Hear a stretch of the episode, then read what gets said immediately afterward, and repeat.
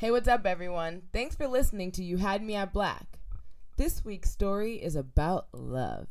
You know, that deep, gut wrenching, all consuming playground type of love. We'll hear from Tennyson from Brooklyn. He shares a story about how at 10 years old, he made a master plan one Valentine's Day to woo his crush off of her feet. Keep listening to hear how it unfolded.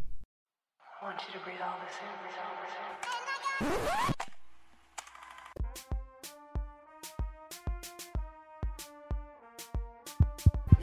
Mm. this is You Had Me at Black, the podcast where black millennials tell true life stories. I feel like this is such a me thing at this point. I don't know how to delineate like where my crushes end and my actual interests in people begin. Like I fall in love every other weekend, which I'm sure people can attest to. Like not real love either, love as in infatuation. You know, you get into something and you get really, really into it. I think I'm like that in most areas. So in love, it's no different. I see something I like, you go, oh no, I love this person. This needs to happen right now. We're getting married. She's to have my children and have an awesome family um, out in a brownstone in Brooklyn and grow old together. And I think it's always been like that. The earliest time that I can remember, though, I was in, let's see, second grade. And I had a crush on this girl. We'll call her Allison. I have a crush on this girl named Allison. So days are going by. I'm like, how do I talk to Allison? I'm not really good. I'm like a nerdy kid, a nerdy 10 year old. So I come up in my mind with this grand gesture that I'm going to make. So we're getting closer to Valentine's Day. And I'm like, I know what I'm going to do. I'm going to get her a really nice Valentine's present. And then when I give it to her, like, she'll be completely taken over. Little second grade me is thinking, and then we'll start dating and then eventually get married and, you know, move into the brownstone in Brooklyn and all that jazz. So I go home and I tell my mom I want to make something for someone for Valentine's Day. So I decide that I'm going to make one of those lanyards. Do you remember that, like, with the little plastic things and you know, you your box and your barrel and Chinese staircase and all that? So I go and my mom takes me to the craft store. We get a bunch of the lanyards thing. I still remember the colors. It was like red and black and glow in the dark on the sides started with like a eight by two box, and then it turned into like a twisting barrel thing. With my mom's help, I must have spent like a week making this thing. In my mind, I'm like, okay, this is the dopest thing that I've made for anybody up until this point in my life.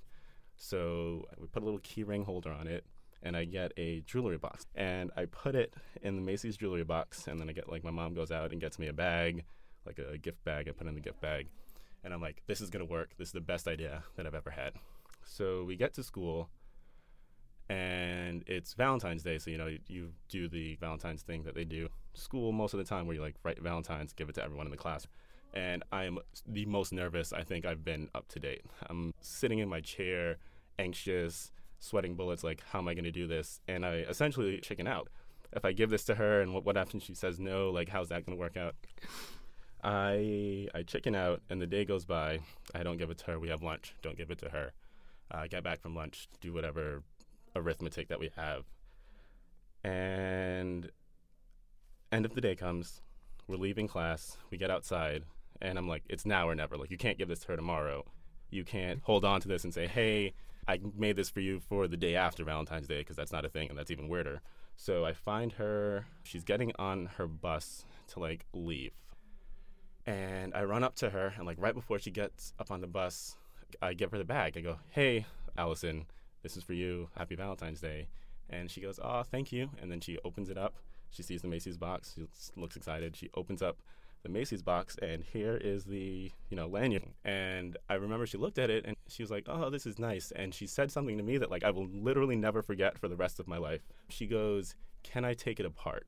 And I go, "Wait, excuse me?" Thinking like, "What do you mean take it apart?" just spent an entire week making this for you. Like, there's no taking this apart. This is the gift. Like, you, you like it, and we're supposed to get married now. Like, that's not what you're supposed to be telling me. So, like, in my head, I'm thinking all of these things, and I respond with, yeah, uh, sh- sure, I, I, guess. Yeah, no, that's cool. And she goes, okay, awesome, awesome, thank you. And then she gets on the bus, and she leaves. And then the next day, she doesn't talk to me. Nothing changes. We're still in the exact same position we were before. And now I am here thinking, like, I can't believe she asked me to take it apart. Like it, it, was like she asked me to like take apart my entire heart that I and I just felt completely dismantled. Like out of all of the things that could have happened, I was thinking very positively, and that was like not on the radar. That is the first time I had a crush on someone that was just completely dismantled. And from that moment, now I just, I still fall hard, but I've never made anyone a lanyard again. And I will never make anything because on the off chance that someone decides, like, the raw materials for this are more, like, I, I don't even understand why she couldn't have just gone and buys, like, a new lanyard first. You don't need to take one, yeah. So I feel like getting to a place in your life where you kind of realize what your strengths and weaknesses are is a good thing. And I realize one of my strengths and weaknesses is that I jump into things very, very wholeheartedly with both feet, including crushes and love and regular life stuff. I think it was one of the first times that I kind of realized that about myself. And I figured sharing it, knowing that is who you are, is a strong thing. It is knowing that you are a person who dives in feet first, even if it's you know kind of foolhardy sometimes, is a very strong thing. And if it can help anyone realize that, that would be a dope outcome for me. Thanks for listening. If you like what you hear, visit youhadmeatblack.com slash review to leave a review and subscribe.